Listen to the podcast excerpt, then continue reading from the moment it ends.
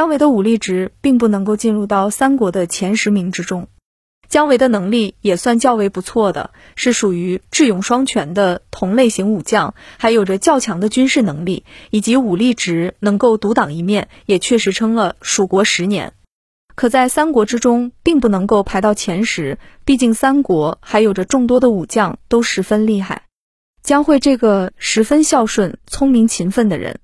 在二十岁的时候就已经武艺超群，曾在天水一战之中战平赵云，征服了诸葛亮和赵云。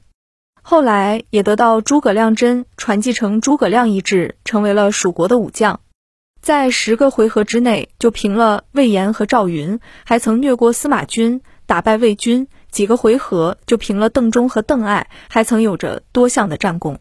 姜维的水平一直都是属于忽高忽下的，很难去定义。虽然在刚出场时就打败了赵云以及反杀郭淮，可却又无法打败郑艾。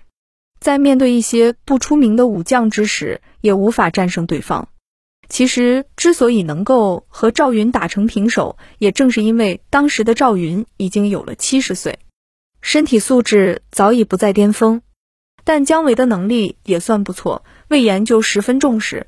姜维也就证明了武力值肯定不会太低，或许还能够高于魏延。姜维的武力值只能算是不错，但是在三国时期还有着许多的猛将，就例如吕布乃是第一勇将，其次则是关羽、张飞、赵云、马超、黄忠五虎将就已经占了五个名额，许褚也能死磕马超二百多回合，证明了自身的武力值。典韦和徐晃能力也超强。庞德能力也能进入到前十之中，还有着夏侯惇以及夏侯渊、张合、文渊等人，武力值都要高于姜维。因此，姜维能力虽不错，但也无法进入到前十的排名之中。